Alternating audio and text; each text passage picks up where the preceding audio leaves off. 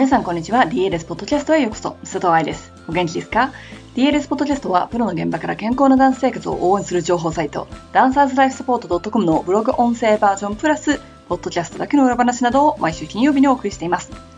今日のポッドキャストの題名を見て、あれって思いませんでした？この夏コンクールに出る前に考えてほしいことってまだ夏じゃないじゃんって思いますよね。でも夏休みのコンクール練習は今頃始まっていると思うので、今考えてほしいなと思ってピックアップしました。今月はストレッチ系の記事ばっかり選んでいたのに、いきなりコンクールと思った人もいると思うので、本文の前に説明させて、今月はストレッチにスポットライトを当てたかったのではなく、バレエ界の当たり前って思われていることについてさんど考えてみようというのがゴールだったので、特にプロを目指して頑張っている子たち、頑張っている方向が間違っていると取り返しのつかない怪我につながるし、夢から遠ざかってしまうよということが通じたかしら。コンクールも日本のバレエ界で絶対必要だと思われてるみたい。だからこの記事をピックアップしております。では本文です。この夏コンクールに出る前に考えてほしいこと。気温が上がってくると一緒に上がってくる日本のコンクール熱。私のコンクールに対する意見はネガティブですが、それはもうすでに記事にしてあります。また様々な研究、練習量、偏った練習、コンクールと心理学、成長期の体などを見てもいいことが書いてないのは分かるはずだし、海外の大きなバレエ学校は生徒をコンクールに出していないという世界のバレエ界の見方も頭に入れておきたいです。とはいえコンクールに出るなっていうだけだったら聞いてくれないと思うので、今日は出る前に考えてほしいことをリスト化しました。ここに書いてあることを考慮に入れてほしいということと、お母さんや先生のガイダンスになりますように。ちなみに過去記事では年齢の上の子たち、留学希望のじゅうよんさい、じゅうごさい以上を想定して書いているので、今日書いてあることはじゅうにさい以下だと思ってください。もちろん大人バレリーナさんがコンクールに参加したいと思っても考える必要のあることですけどね。誰のためのコンクール？もちろん娘、生徒のためって言いたいけど、本当にそうですか？一度自分に正直になって考えてください。この子くらいの年齢の子たちはみんなやってるから、バレエをやってるならば出ているべきと言われたから、出してくださいと親から言われたので、いいお金になるから、まあこうやって公に言う人はいないと思うけどさ、上達するために、自信をつけるために必要だと言われたので。これらの理由は彼女のためではありません。すべてに共通している点は人から言われたことであるという部分。雑誌かもしれないし、親かもしれないし、逆に先生から言われたことかもしれないし、周りを見て思うことなのかもしれないし、ただこれは彼女ではないんですよね。彼女の年齢にもよりますが、中学生くらいならば自分で考えるというオプションもいいでしょう。じゅうごさい以上になればいよいよコンクールも多くなるし、そこから出てくるコネクションや留学先などもあるはず。でも小学生だったら、義務教育中だったら留学なんかできても短期です。それくらいの年齢の子たちを海外のバレエ学校がビザを出して取ることはほぼないですから、将来につながる保証も学校に入学できる保証もないわけです。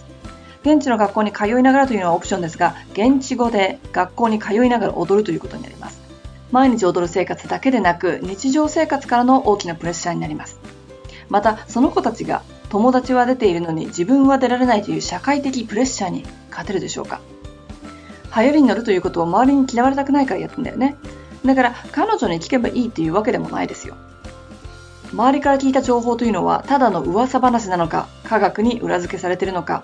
大人が考えてあげたい部分は、彼女の今を考えて将来を計算した時に本当にメリットが多いのか。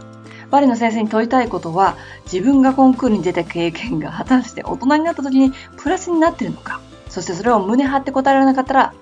本当に彼女のためではないと思います。心的なメリット、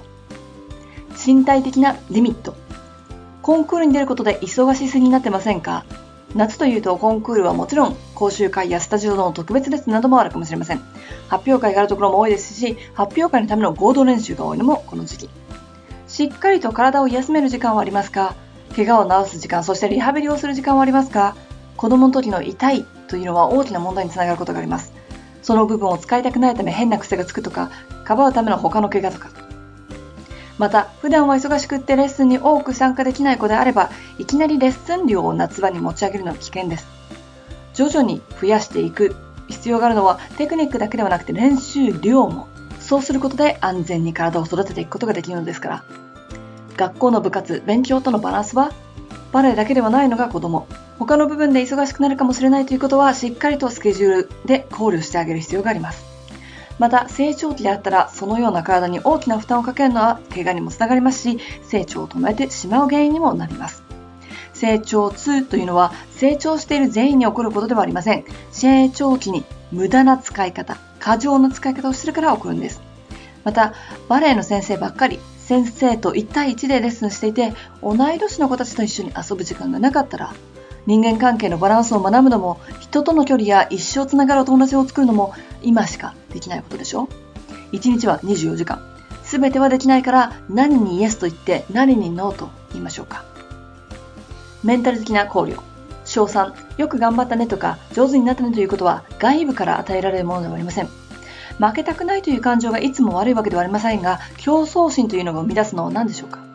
よくコンクールに出て舞台慣れすると言いますし、自信をつけるためと言います。でもさ、自信をつけなきゃいけないような子を一人しかいちいを取ることができないコンクールに出すことって、自信ってつくんでしょうかね。練習をしたからとか、前の自分より上手になったから賞がもらえるコンクールは世界にはありません。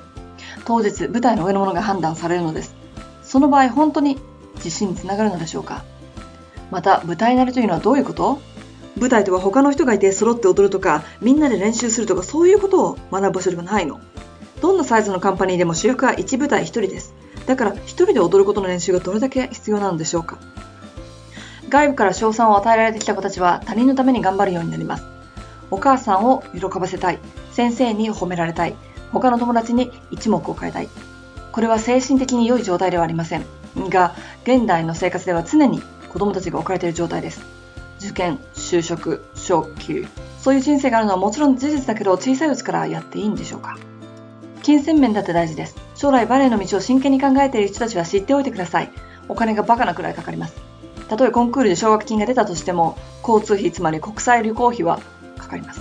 毎年と言いたいところだけど、ロイヤルなどは毎回ホリデーごとに学生料が占めるため、生徒たちは実家に帰らなければいけなくなります。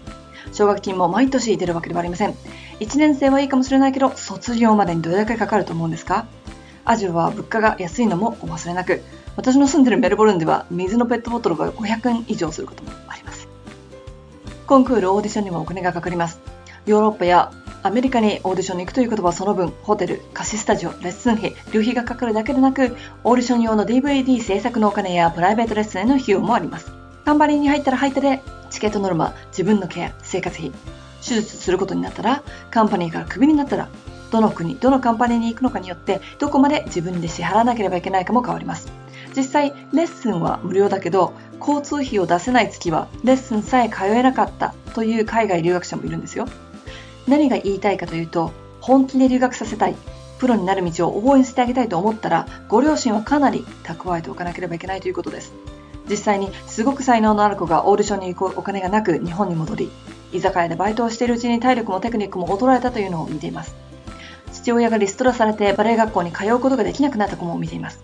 もっと大きなスケールでバレエ人生を見てあげてください。コンクールに出るかどうかを考えるときに一番大事なこと、それはあなたが何のために踊ってるかということです。みんながみんなプロにならなくてもいいんですよ。バレエが好きなんだというだけでもいいです。スタジオで一番上手になる必要も、早くトーシューズを履く必要もないんです。でもね、大事なのは何のために踊ってるかをはっきりさせること。そしたら答えが見えてくるはずです。いかがでしたか？記事の最後にも書きましたけれど、あなたは何のために踊っているのというところ、どうしてこのコンクールに出るのということ、しっかりと考えてからエントリーしてくださいね。ということで、今週のポッドキャストはここまで。来週また金曜日のポッドキャストでお会いしましょう。ハッピーダンシング、佐藤愛でした。